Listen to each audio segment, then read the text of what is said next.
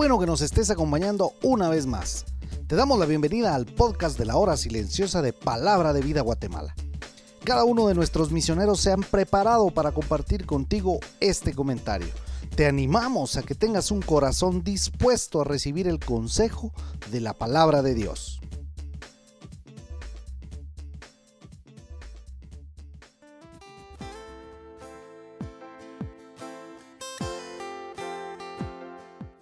Nuevamente te doy la bienvenida al comentario de la hora silenciosa de Palabra de Vida Guatemala. Mi nombre es Ronnie Ajín y es una bendición compartir contigo este hermoso tiempo con el estudio de la Palabra de Dios. Hoy estaremos meditando en el libro de Apocalipsis, capítulo tres, de los versículos del siete al versículo trece, en donde encontramos a la sexta iglesia que es mencionada en este grupo de siete. La iglesia que hoy veremos es Filadelfia, que significa el que ama a su hermano, fundada en el año ciento ochenta y nueve antes de Cristo por el rey Eumenes segundo, conocida en aquel tiempo también como la Puerta de Oriente. Se dice que esta ciudad estaba ubicada sobre una placa teutónica, la cual le llevó a sufrir muchos terremotos, como en el año diecisiete, en donde esta ciudad fue destruida en su totalidad. El que escribe a esta iglesia, dice el verso siete, es el santo, el verdadero, el que tiene la llave de David, el que abre y ninguno cierra, y cierra y ninguno abre.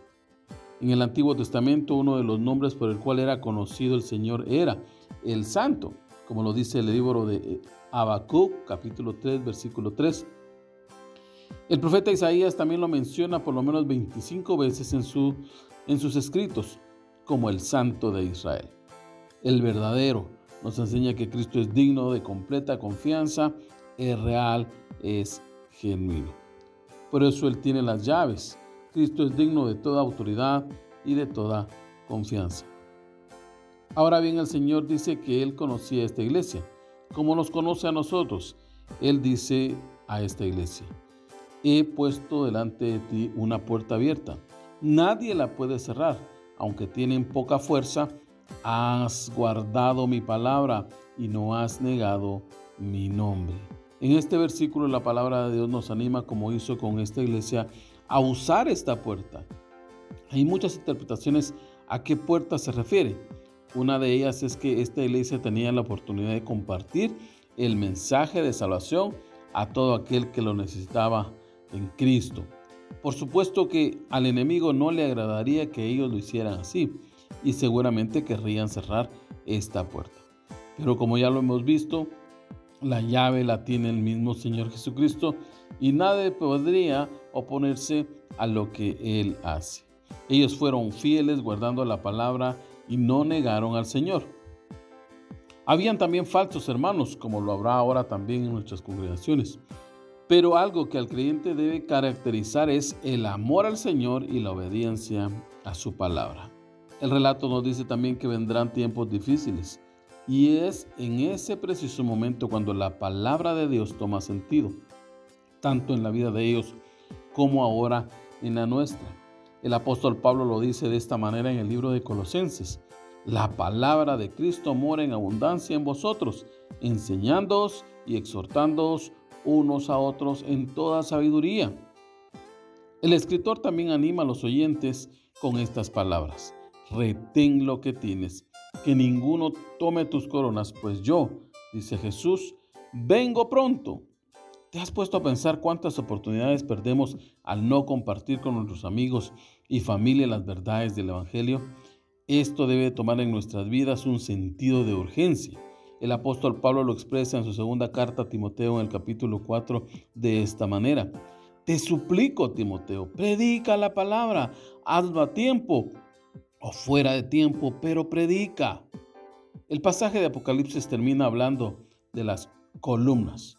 Una de las posibilidades del por qué se habla de esto es porque, como te contaba al inicio, en la región habían muchos terremotos, y una de las cosas que quedaban paradas eran únicamente las columnas. La vida para muchas personas suele ser un desastre.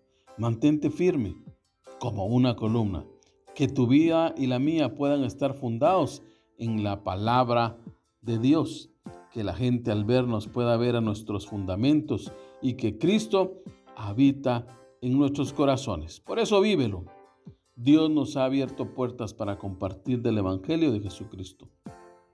No perdamos esas grandes oportunidades. Quiero desafiarte a que este día o esta semana puedas compartir a una persona del amor del Señor, que prediques el Evangelio. Quiero animarte también a que te propongas hacer tu devocional todos los días. Lee la palabra de Dios, practica sus enseñanzas y conoce cada día más a Jesús. Recuerda que Cristo viene pronto. Que el Señor te bendiga.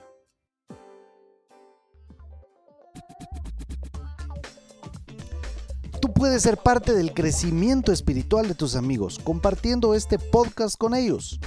Síguenos en nuestras redes sociales para recibir más recursos como este. Nos encontramos nuevamente el día de mañana.